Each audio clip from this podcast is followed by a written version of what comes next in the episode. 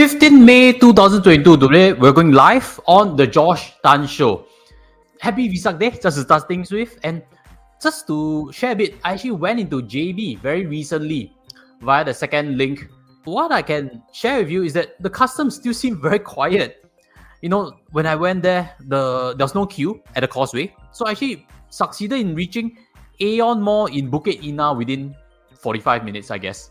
So if you're looking for a trip, uh, these few days are still quite quiet. But once we get to June holidays or the long weekend, this one, I guess uh, it might get still crowded. And if you're thinking of a trip into Malaysia, uh, I can also share with you. When I went to Aeon Mall, it seems like it was still relatively quiet. About 30% of the shops have closed down permanently. So the mall still needs some time to rejuvenate because, you know, Singaporeans are the ones that spend the most in Malaysia, correct? And uh, with us not being around, some retail outlets have folded, but I still see my popular over there. I still see my tea garden over there. So I actually go to JB quite a bit last time also. So hopefully that information helps you in one way or another. But today we have a case study on someone who is looking to get married. And just in case you are also at this phase, then maybe this whole podcast can help you. As always, if you are keen to have your questions answered, look for my links below. Send me a sound clip on your case study, and hopefully we can all discuss and share things that can be useful in your journey. Now, this question, let me read it together with you. I have little to no savings, but I'm looking to get married in two to three years' time and to migrate overseas where my fiance is. My fiance just switched career and thus doesn't have much money. I recognize that wedding, marriage, migration are all huge expenses. I'm very worried that I don't have enough to tide through. I began some budgeting, but I feel lost this is a situation of someone that's living month to month because little or no savings, correct? And later I'll share with you the exact amount that she's earning. But actually, you can see from the thumbnail, she's drawing quite a good income, uh, whereby we'll review the details in a quick while. My first suggestion is that if you are also in this phase, living month to month, it's actually time to change. Of course, you can see on hindsight, ah, if you had started saving early, you wouldn't be in such a predicament. But as always, we, we do what we can moving forward there's still a lot of time to make positive changes. So if you are living month to month, uh, maybe I'll start with that. A few key points. You must break that cycle of living paycheck to paycheck. It's very worrying. And once you have a big dream coming up, like a marriage, you realize you're not on track. Uh, the worries start to come in. Then you have stress. Uh, that is not a good start uh, to build, you know, a couple's relationship with. So break that paycheck to paycheck cycle, especially if you are on a full time job. You are gainfully employed. The first step to breaking a paycheck to paycheck cycle is track your expenses. You know, track what you're spending your monies in. And from what I've seen in details that she has sent to me, I guess she's really past that phase, which is good. But if you're at this phase, track your spending. Look at your Grab Pay payments. Look at your credit cards. Look at how much you're drawing out from the bank. Then define them as the next step. Because when you define each category, or oh, I spend so much on transport, I spend so much on dining, and the bulk of it is alcohol then we can create suitable budgets. So these are very simple steps that you know somehow we we understand it's important, but when it comes to execute, we are sometimes sloppy. And therefore, this podcast I like reinforce the importance of that. And just to add on a further third point on this breaking paycheck to paycheck cycle is get someone that you are accountable for and tell them about the situation. Hey, dear, or hey, mom, uh, I am not saving well. This is my plan. Now, when you bring someone in to the equation and be accountable, uh, then that's where you realize that you're getting serious about things. If not, you can get away with uh, underperforming, and we don't want that to happen. So once you have a new habit, uh, then that's where you know you can start to relax a bit, a bit more on things because you've gotten the foundations correct again. So if you agree, uh, again smash the like button, and as always, if you have questions along this discussion or point of views, do leave in the comment sections. I'll try to pull them up also. She's also mentioned that she's looking to budget for that wedding and uh, she's looking for something simple. But of course, at this juncture, there's very little chance to do something extravagant. Also, the target she shared is about forty thousand. Honeymoon, uh, some furniture costs, as well as wedding costs.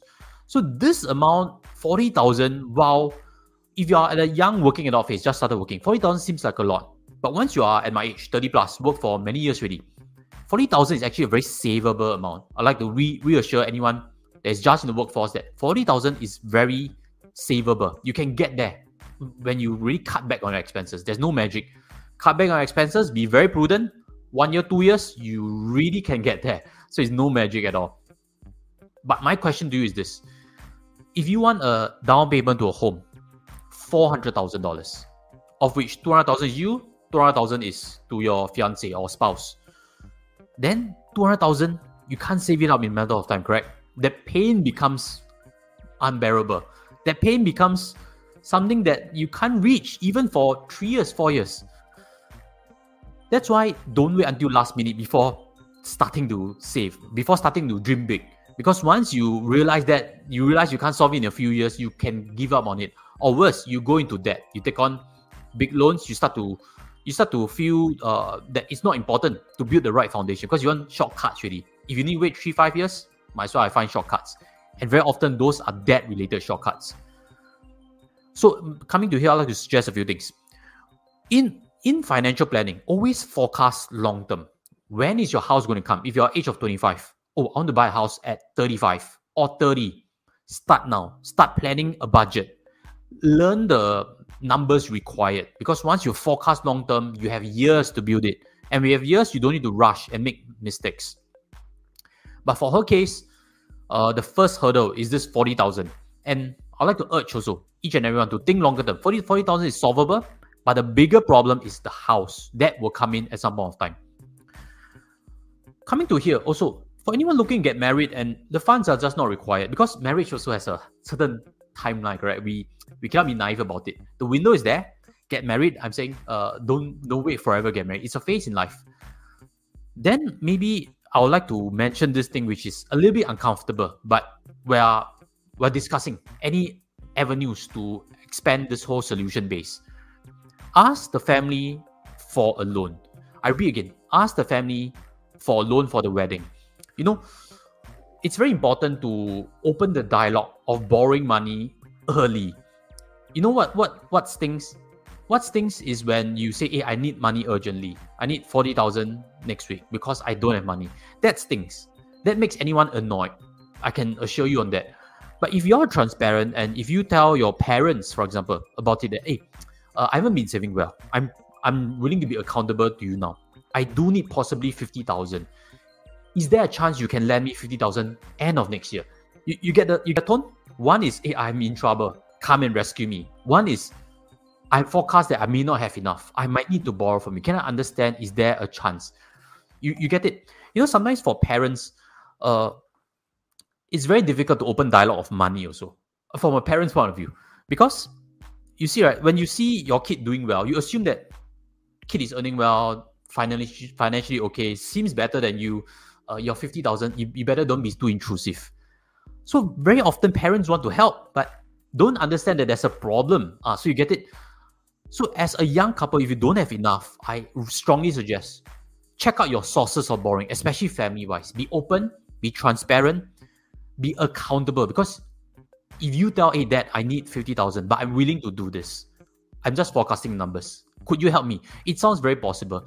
And you know banks they don't lend money last minute to people who are desperate. Banks lend money to companies to businessmen who can forecast long term. And they give a sense that they have a plan on how to repay. You get it always borrow money when you're not urgent. Know your sources of borrowing at least. I think that also leads to a second part on uh, you know having dialogue also with the spouse. Because from what we can see is that spouse is also switching career and doesn't have much saving. So both are very late in this whole game of saving or both have not been prudent. So it's time to change and one cannot change with the other still stagnant. You get it change together because a lot of times money needs to align one spendthrift one doesn't spendthrift there's friction so align together the start dreaming together. Maybe that's that's where we are snowballing thing. As a couple, open the dialogue. Do joint accounts, set long-term goals. If you need a house, let's save towards it. Be open in dialogue. Very often, you realize that there is a lot more uh, belief together that the future will work out. A lot of times, couples get into financial trouble because they don't know how to open up this topic. Dating is fun, but once you see each other's dirt in terms of managing money, that's where certain friction comes in. So, especially for young couples. I, I even heard of organizations, religious organizations, going through financial discussions with couples.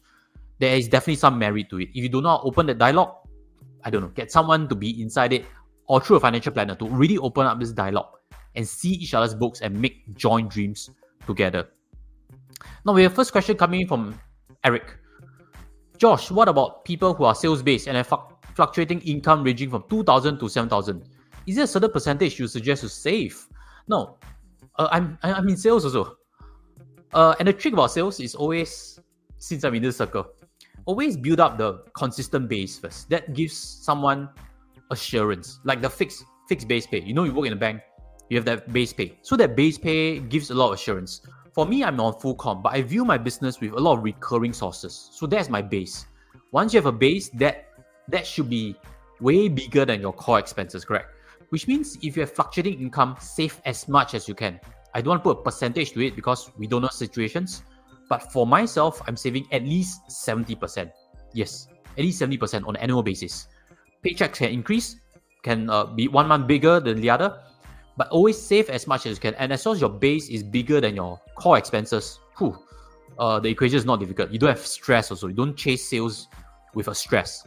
Uh, then whatever big cases you bring in, save that hard, invest that hard. Hopefully that answers the situation. Find a base level of income, keep your expenses below base so that you never run out. If two to seven thousand, then keep your expenses less than two. Fantastic, really. If your com is seven thousand, save that five thousand. You get it?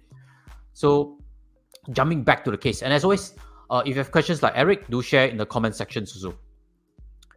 Let me share with you what uh, has been mentioned also for case that why is she not been saving well? Because that's when we talk about having dialogue, correct? Ask your parents about funding, ask your family about funding. Then next part, start planning long term with your spouse. But then also when you when you plan out, you must be transparent and that and it's good to see numbers. 30 year old for this case, take home pay of 7,200, pretty decent. Engage and, and migration, something I've mentioned already. 900 per month in savings plan and 400 per month in insurance. Now, since I'm in this industry of financial planning, I can share with you that committing $900 in total to two savings plans is probably not a good step. This has been bought already. Too late to change. Then you sell the plan to a, you know, nowadays they have uh, companies that buy endowment plans, but they buy it still at a loss from you. So you, you do lose money the best is don't step into big savings plans that are especially super long term. The premium payment for this is 25 years. So for anyone thinking about buying a savings plan, I strongly suggest you narrow it in 5 years or 10 years premium payment so that in future when you have a kid, you have new expenses coming on board, you don't run with that 900 per month commitment. It ties you down a lot. So 900 is depending on situation, but I don't like 25 year savings plans. I think that that shackles the ability to grow finance very quickly. If you need a, a savings plan that's 900, limit it to five years, then finish paying, then you do investments and stuff. In any case, Singapore savings bond rates have been going up. I've shared on main channel before. Right now, for 10 years, you get average of 2.53%, if I'm not wrong. Therefore, use it to measure against savings plans. But Singapore savings bonds work for lump sum better. Savings plan, you can put 100, 100, 100 per month.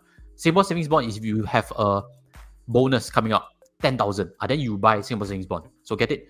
So there are solutions coming on that are higher interest. I've shouted before, Singapore savings bond rates will go up very likely because our overall inflation rate is, our overall interest rate is going up with inflation.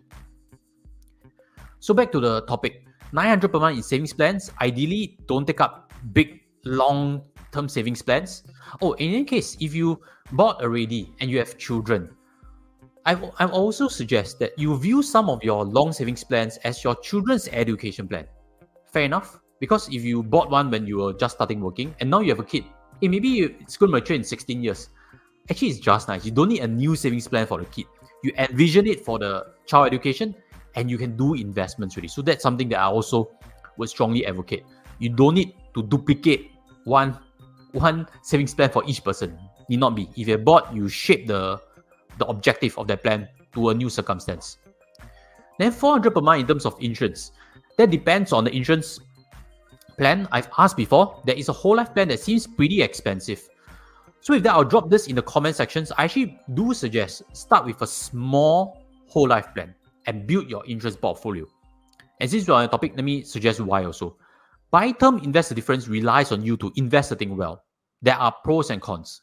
Buy too big a whole life plan ties in too much of your money, which means 400 per month. She doesn't spend 400 per month, but uh, a large portion of it. So my best, best of both worlds is small whole life plan. Have something that costs one 100, 150, and then the rest in term plan. So the whole life plan is a permanent insurance, especially when you want to project any needs that are unforeseen. A whole life plan works because it's coverage for lifetime. Then you layer on term plans. Pa, pa, pa. As your pay increase, as your liability increase, you stack on term plans. So that is a separate topic. Follow that article. I'll leave in the comments section below for you to read and understand a bit more. And once you have a whole life plan, don't buy any more whole life plans. You just need one layer and the rest term plans. So hopefully that answers the question well. And as always, any questions, do leave in the comment sections. Then we also see 1003 to family. I guess that suggests that family relies on her income quite a lot. So all the more there's insurance requirement because she is a breadwinner for family. 1003, I actually don't give that much to my own uh, mom also. So, uh, but different family, different circumstance. So for her case, she has to contribute quite a bit to family. And that leaves personal expenses before the net savings. Now, coming to here, I would like to ask you also, if you're not saving well, what's your best guess on your savings ratio and as well as how much you're spending on personal expenses? Because there's fixed expenses, there's certain personal expenses. And what I've came to understood is 500 per month is spent on Grab rides at least. That that is fundamentally a, a red flag in a lot of ways because you see, right, when you take Grab rides, taxi rides, very often is a, a solution to a problem because you are late, correct? Unless you can get reimbursement from company, if not, you're on your own in that cost. It's very understandable that if you had taken public transport, you could have saved that ten dollars easily in terms of a grab grab ride. Actually, ten dollars could be way too little. I don't know the cost at all, but it goes to show it's all related to habits. You can wake up earlier. You can save that cost because in finance, a lot of ways is regarding this. There are very few hundred or thousand dollar buckets that you can cut back on, but there are a lot of ten dollar buckets you can save. I repeat again, there are very few hundred and thousand dollar buckets you can pull back on. But there are a lot of ten dollars you can save. You can save on Grab Ride. You can save on restaurant meal. This is ten dollars. This is ten dollars. You realize you can you can net save three hundred dollars more per month. So in a lot of ways, personal finance is a lot of small choices, and you realize, eh, oh, actually the solution is not, oh, I don't, I don't do this, then I get a big savings. It's not. It's usually a habit, and it's compounded with very very small decisions. And every ten dollars would add up, and very soon there'll be an extra three hundred or even a thousand dollars in surplus. So that leaves a net savings of 2,600, which is very decent. And I did check that that is only eked out recently. So you see, once you go through your budget, once you go through an analysis on expenses, you kind of have a wake up call. Every wake up call is not too late. You know, I've even friends who who are doing exercise every day because they have ran into high cholesterol issues. I'm age of 38 already. So these these things are really coming up. But we don't want to wait, wait until wake up call. You don't want to wait until you have cholesterol, diabetes. Then you start living a healthy life. Same with money. You don't want to wait until you need to buy house. Then you start to save. Not good. You can do, you can make changes today, and hopefully this podcast advocates the right message. Start the change today if you're not saving well. Look at how much you're spending. Then you realize, oh, actually, if I cut, cut, cut, I can net save two thousand six hundred, and I can maybe park five hundred for retirement save retirement investments. And speaking on the topic of investments, because she's mentioned that she's uh, investing 500 per month, you know, right? Investments cannot solve saving needs, eh? which means if the wedding cost is 40,000 in two, three years' time, it cannot be uh, work backwards. Oh, I need to save this amount per month with 10% investment rate to reach 40,000. It cannot be done like that. Investments need to be from surplus money because we cannot control markets. Right now, markets are in turmoil these are good times to buy, but in, general, these are generally good times to buy. But when you have not enough surplus, you realize you are investing money you can't afford to lose, then that's that's very problematic. So again, savings can solve saving needs problems. Use investments for long-term goals. Use investments to build big wealth. Fair enough. So once you invest that, you can invest aggressively. Ah, then that's a much better way to do things use spare cash. Let me round up a few key points. And as always, any questions, leave in comments. We'll round up today's discussion with, with something important. oh, at least in, in, in this case, I came to realize also that there is no car expense, thankfully. Okay, because if if there is a car expense in Singapore, it's going to cost quite a lot of money. Cars have a lot of hidden costs, which means that a family, in my opinion, having a car is at least going to spend thousand five net net in maintenance, parking, depreciation. And I realized a lot of families are not are not prudent with the car choice because once you buy a car, you only upgrade it. So if you haven't bought a car, be very wary. So the first car, if you really need to buy, buy something simple. Because once you start with the Audi, you cannot go back to a Honda. It's it's not like that. So for cars, there are big expenses, and every stage you want to upgrade car is natural. So keep the start small and buy only if you need.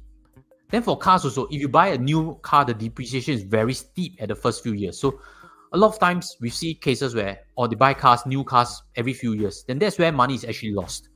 So luckily for our case over here, there's no car expenses. If you are just working, try to delay that as best as you can to a later stage. So let me round out a few key points that I have to share with you today. This is where we are at. The first point is if you are living paycheck to paycheck, break that cycle. That is not healthy. Just now, Eric mentioned about why for someone with a commission based structure. Also, keep your expenses low so that any good months you can invest that amount freely. Make sense? So break that paycheck to paycheck cycle. Your expenses be lower than your fixed pay. You're good ready. You can save up money. You can save up bonuses. Second, be be start forecasting long term needs. You can save forty thousand very easily, but you can't save two hundred thousand very easily. There is a difference, and you don't want to miss out on those goals also. So bring as a couple, bring each other down together. Start looking long term any long-term goals that can't be fulfilled, start understanding your sources of borrowing also. Those are things that we've covered in this whole discussion. The third is be accountable and borrow early, something I mentioned. Hopefully it's a realistic solution, but not every family is the same. Not every family has resources to tide through also. And the fourth is be transparent and open as a couple. Can't stress this enough. Finance is one of the biggest sore points that can tear couples apart. So make sure there's alignment, make sure there's transparency, and make sure that everybody comes down to the table accountable to each other and build the dreams together.